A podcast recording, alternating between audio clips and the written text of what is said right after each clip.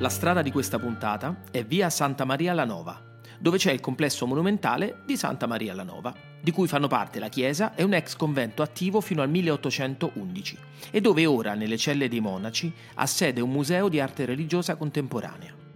Il minore dei due chiostri del convento accoglie diversi sepolcri, tra cui un monumento mortuario particolare, con uno strano dragone che ne adorna in rilievo la lapide. Il monumento dovrebbe essere quello di un nobile napoletano. Ma lì dentro, suggerito da alcune coincidenze e rimandi e da fibrillanti rivelazioni nascoste, potrebbe in realtà dormire un personaggio di cui per molti si erano perse le tracce, ma che tutti noi conosciamo per una sua specifica e sovrumana caratteristica. A Napoli potrebbe essere sepolto il principe di Valacchia Vlad III, meglio conosciuto come Dracula, il vampiro per antonomasia. Forse non proprio un sonno eterno. Mi chiamo Andrea Orlando e questo podcast si chiama Strade Narranti, alla sua seconda stagione. Dopo aver attraversato i San Pietrini di Roma, in queste nuove puntate la città di cui sentiremo le storie è Napoli. Sono storie piccole e grandi, discrete e clamorose, che aspettano solo di essere ascoltate.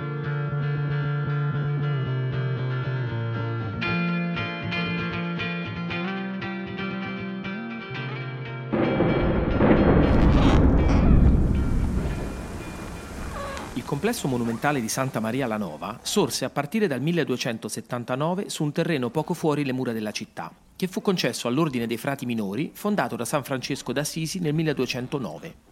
I frati francescani si trovavano prima in un convento che venne demolito per la costruzione del Castelnuovo o Maschio Angioino. Carlo I d'Angiò, fratello del re di Francia Luigi IX, sconfisse Manfredi di Svevia, divenendo il nuovo reggente del regno di Sicilia e inaugurando così il periodo angioino nel 1266. Il regno di Sicilia era nato nel 1130 e comprendeva oltre all'isola i territori del Mezzogiorno. Nel 1302 venne diviso tra Regno di Sicilia e Regno di Napoli e infine riunito nel Regno delle due Sicilie nel 1816, dopo il congresso di Vienna. Carlo I, insomma, decise di costruire un nuovo grande castello per fortificazione e soprattutto per farne una reggia angioina, anche se non riuscirà ad abitarvi mai. Il monastero che si trovava sul luogo dove sorgerà il maschio angioino era chiamato Santa Maria ad Palatium. Ecco perché il nuovo complesso avrà la specifica La Nova per distinguersi dal precedente. A proposito, maschio in architettura è una torre più alta e fortificata delle altre e che protegge gli ambienti più importanti della fortezza. I frati si spostarono nel nuovo spazio loro donato e la chiesa e il convento iniziarono ad essere edificati in stile gotico. La chiesa fu poi distrutta da una serie di terremoti e dallo scoppio di una polveriera. Si provvide così alla ricostruzione nel 1596, raccogliendo nel grandioso soffitto cassettonato della chiesa quasi 50 dipinti di importanti artisti del Seicento napoletano, che colpiscono anche gli occhi dei meno interessati. Se vi capitasse di visitarla, non potreste fare a meno di guardare in alto, tra le decorazioni di oro zecchino. Sul lato sinistro della chiesa c'è l'ingresso al convento, dove presero posto le tombe spostate dalla chiesa in ristrutturazione. Tra queste risalta quella di Matteo Ferrillo, della famiglia patrizia napoletana dei Ferrillo, che venne costruita dal figlio Giacomo Alfonso. Un passo indietro per individuare la storia della famiglia. Matteo Ferrillo aveva acquistato il feudo di Acerenza, in Basilicata, e ottenuto dal re di Napoli Ferdinando d'Aragona il titolo di signore di questa cittadina. Suo figlio Alfonso ereditò così titolo e terra e ristrutturando la cattedrale di Acerenza, danneggiata da un terremoto, fece costruire una nuova cripta per sé e per sua moglie, di stampo rinascimentale, probabilmente sui resti della precedente. Sua moglie si chiamava Maria Balcia ed è il centro di tutta l'indagine perché la sua discendenza forse è stata nascosta e svelata solo tramite segni e simboli disseminati in questa cattedrale e alcuni ricorrenti curiosamente anche nella tomba che dovrebbe essere di Matteo Ferrillo, nel chiostro di Santa Maria la Nova, a Napoli. Ad Acerenza, lo stemma della famiglia Balcia sulla facciata esterna della cattedrale è un drago alato che sormonta quello dei Ferrillo, un elmo con tre stelle. Ci sono due delfini, simboli di una regione della Romania governata da un famoso comandante. C'è un profilo maschile che richiama quello di un personaggio storico su un fregio e un uomo con lo stesso profilo particolare in un altro affresco e che indossa abbigliamenti e gioielli sempre legati allo stesso misterioso personaggio. A Napoli, sulla tomba nel chiostro di Santa Maria la Nova, ricorre ancora il drago sull'elmo, ma qui fiancheggiato da due sfingi contrapposte e i due delfini. In più, alle spalle della tomba, all'interno di una cappella della chiesa, una misteriosa scritta in una lingua ancora non compresa pare possa contenere il nome a cui tutti questi simboli, ad Acerenza e a Napoli, rimanderebbero. Vlad.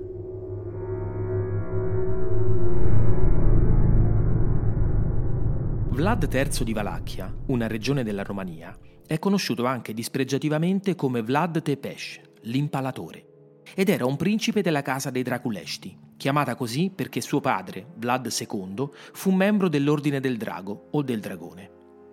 Vlad III, onorato da questa discendenza, prese a farsi chiamare Draculea, figlio di Dracul, soprannome del padre, ma anche figlio del diavolo, da cui Bram Stoker, scrittore irlandese, decise di intitolare nel 1897 il suo libro Dracula, ispirato proprio alla figura di Vlad III e da presunti casi di vampirismo che le cronache del periodo raccoglievano avidamente.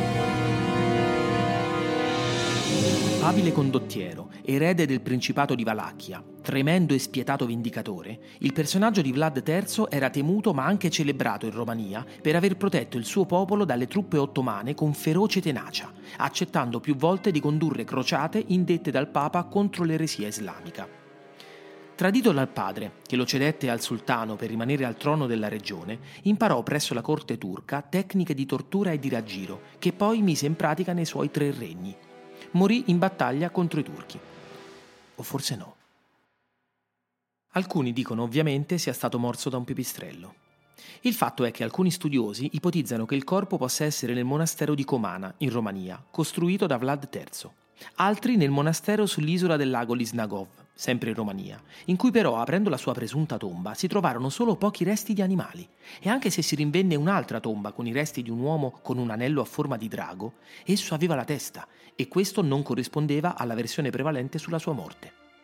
Forse questo corpo apparteneva a suo padre, Vlad II. Forse Vlad III non morì sul campo di battaglia. Forse non morì proprio.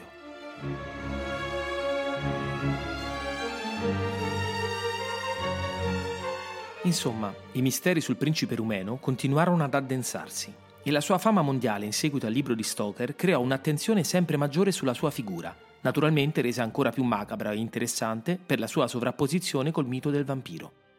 Eppure già prima di Dracula il vampiro ebbe un noto successo letterario nel racconto Il vampiro di John Polidori, il medico personale di Lord Byron, come la storia che poi diventerà Frankenstein di Mary Shelley, il racconto Il vampiro nacque durante la famosa estate del 1816, chiamato l'anno senza estate per le sue eccezionali anomalie climatiche.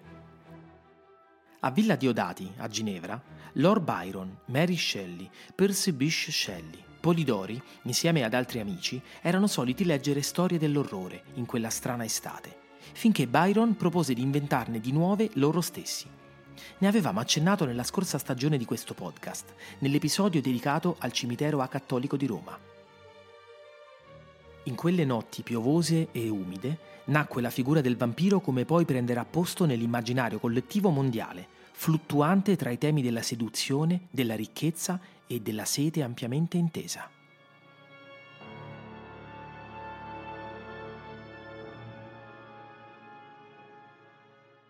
Il mito del vampiro è millenario e compare già nelle antiche civiltà persiana, babilonese, greca, romana, egiziana, scandinava, con caratteristiche e attributi diversi, finché vennero fissati alcuni temi ricorrenti a partire dal Medioevo e soprattutto nel corso del 1700, in particolare nell'Europa dell'Est. L'aspetto comune era sempre quello del non morto, del ritorno del cadavere, sotto forma di demone, strega, creatura, che cercava di cibarsi dei vivi, identificato da vari atteggiamenti, con nomi diversi e con differenti modi di combatterlo. In molte civiltà la credenza era che questa creatura apparisse gonfia a causa del suo nutrimento e per questo molto diffusa era la pratica di trafiggerlo con un paletto di legno, che poi permase nella tradizione. Nei villaggi le uccisioni di animali venivano spesso attribuite alla presenza di un vampiro della zona e furono anche documentati ufficialmente due casi del Settecento in Serbia di presunto vampirismo che contribuirono a generare un'isteria che continuava a crescere e che si cercò di arginare con prove e pareri scientifici sull'impossibilità dell'esistenza dei vampiri. Nonostante ciò, il terrore per questi esseri si radicò nelle coscienze degli uomini e delle donne del Settecento e Ottocento Sebbene i miti legati ai non morti e al loro ritorno nella comunità di uomini a cui erano appartenuti siano presenti un po' in tutto il mondo, Asia, America e Africa, è in Serbia in particolare che le credenze legate al permanere dell'anima dopo la morte, diffuse nel periodo pre-cristiano e pre-industriale, incalzarono così profondamente le coscienze degli uomini da generare la paura, l'attenzione e la tendenza a spiegare alcuni fenomeni con la presenza di un essere sovrannaturale. Proprio dalla lingua slava, probabilmente, si cominciò a chiamare questi esseri vampiri, contaminando con tale termine anche le altre lingue. Ciò che accadde nei secoli fu un adeguamento delle credenze sull'oltretomba ai fatti giudicati all'epoca come inspiegabili. Esaminando con la lente dell'occultismo i casi di sepolture premature per l'ignoranza in campo medico, la poca conoscenza dei cambiamenti naturali di un cadavere, come il gonfiore e la perdita di sangue, la presenza di malattie contagiose ma poco studiate, come la tubercolosi o la rabbia, e dunque dei loro sintomi, portò la figura del vampiro a strutturarsi sempre di più per spiegare ciò che allora era ignoto, nutrendosi, si può proprio dire, anche di proiezioni psicologiche di sensi di colpa, amore, odio, che i vivi provavano nei confronti di coloro che erano stati perduti. Vorrei che tornassi, ma a volte anche no. Tutto ciò venne intercettato e romanzato, finché il successo della storia di Stoker decretò i caratteri del vampiro per come lo conosciamo oggi, suggellando il forte fascino che la doppia identità del nobile e della creatura assetata avrà nella cultura di massa. Questa creatura rappresenterà sempre più anche una metafora dello sfruttamento da parte della nobiltà, della borghesia e del capitalismo, a seconda dei periodi. Il vampiro è, da sempre, in fondo, non così diverso dall'uomo.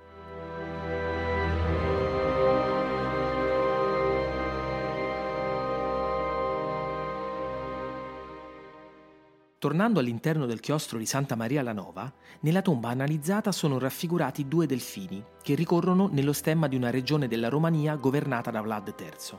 C'è un drago che non rientra negli stemmi araldici dei Ferrillo e che richiama l'ordine del drago, cui faceva parte il principe rumeno. Ci sono due sfingi contrapposte che potrebbero simboleggiare la città di Tebe, in egiziano Tepesh, che potrebbe alludere al tremendo soprannome di Vlad III, Tepesh, impalatore. Questi bassorilievi, molto differenti da quelli presenti nelle tombe di quel periodo a Napoli, insieme al misterioso testo in lingua sconosciuta dal quale parrebbe emergere il nome di Vlad, hanno portato alcuni studiosi a pronunciarsi sulla possibilità che dentro il sepolcro di Matteo Ferrillo ci sia in realtà proprio lui, Dracula. Il testo, non ancora decifrato, potrebbe essere un codice composto da lettere di alfabeti diversi e la presenza del principe rumeno a Napoli potrebbe essere spiegata dall'esistenza della sua presunta figlia, Maria Balscia, nuora di Matteo Ferrillo. Sebbene il suo legame di parentela con Vlad III sia dubbio, ci sono diversi indizi che potrebbero avvalorare la tesi.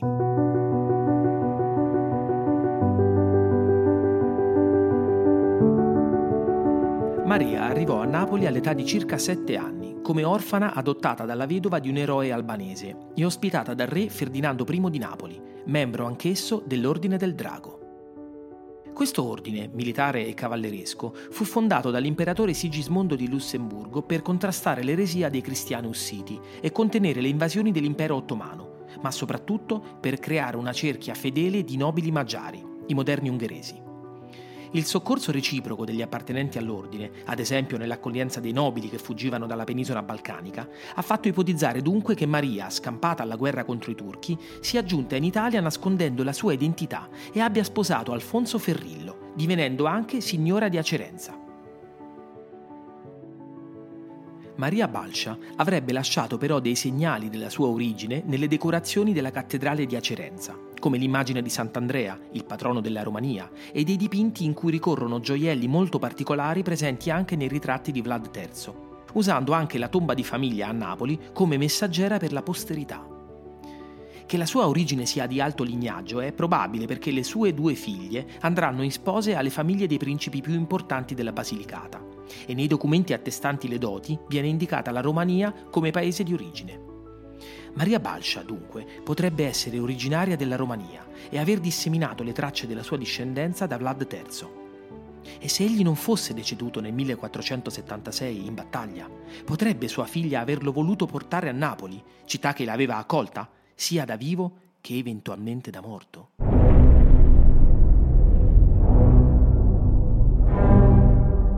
Ipotesi di un gruppo di studiosi italiani e estoni si sono incentrate su queste analisi e scoperte e si è pensato che Vlad potesse essere stato fatto prigioniero e che Maria lo avesse riscattato portandolo a Napoli.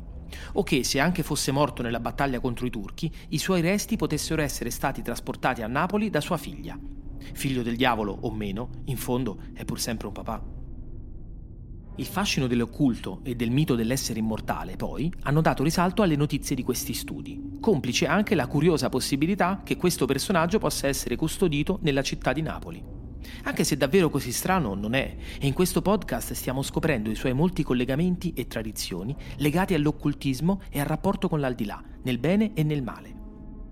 Indagini realizzate con l'inserimento di una telecamera nel sepolcro di Matteo Ferrillo hanno rivelato altri simboli interni legati all'esoterismo, che suggerirebbero anche la presenza di un guerriero e non un notaio come Matteo Ferrillo, e pare inoltre che dalla tomba sia stato rilevato un calore insolito. Certo, sono state avanzate anche diverse critiche alla teoria della presenza di Vlad III dentro il sepolcro nel chiostro di Santa Maria la Nova, come l'assenza di prove circa l'esistenza di una figlia di Dracula, o il fatto che riportare il soprannome infamante con cui veniva chiamato non fosse probabilmente una scelta logica per un memoriale eretto da sua figlia, e ancora che ci sono prove certe della distruzione del suo corpo teorie anch'esse plausibili, ma che nell'attesa di essere confermate o di venire invece sconfitte dalle recenti indagini, non smorza la curiosità che una delle icone della letteratura gotica di tutti i tempi possa giacere in Italia, in una città sotto la quale sembra esistere una infinita rete di leggende, storie, scoperte, che cercano quasi di emergere per competere con quelle alla luce del caldo sole napoletano, come a rivendicare la loro importanza per comprendere meglio la complessità della città. E poi, tra i suoi vicoli, se potessimo tornare indietro al 1875, avremmo potuto incontrare lo stesso Stoker, che visse per un po' a Napoli. È certo una coincidenza, e le vicende del conte Dracula sono frutto di un autore brillante che guarì miracolosamente da una malattia che lo aveva costretto a letto fino all'età di sette anni, non potendo reggersi in piedi con le sue sole forze. Un po' come una resurrezione. Casi, storie, suggestioni. Studi e teorie, intrecci di leggende, credenze e verità, timori e speranze, il mito sepolto, ma senza certezze definitive. Storie in cui il protagonista è malvagio, ma diventa più affascinante di quelli che dovrebbero essere buoni dalla Transilvania all'Irlanda fino a Napoli, raccogliendo in sé la tradizione del folklore e la forza del personaggio decadente. Il vampiro continua a vivere trasferendosi dalla letteratura al cinema, alla tv, alle serie, ringiovanendosi e ridisegnando continuamente le sue caratteristiche, attirando nuovi spettatori curiosi dei suoi poteri e a volte del suo dramma solitario di creatura nel limbo. Le coincidenze che potrebbero raccontare il suo passaggio e la sua fine mai reale a Napoli sono il sintomo di questo sempre attuale interesse per il gotico e per una delle sue figure più rappresentative. Sono coincidenze, certo, però nel dubbio è meglio chiudere bene le finestre e non invitare ad entrare nessuno che sia troppo pallido. Forse non è il pomodoro della pizza quello ai lati della bocca.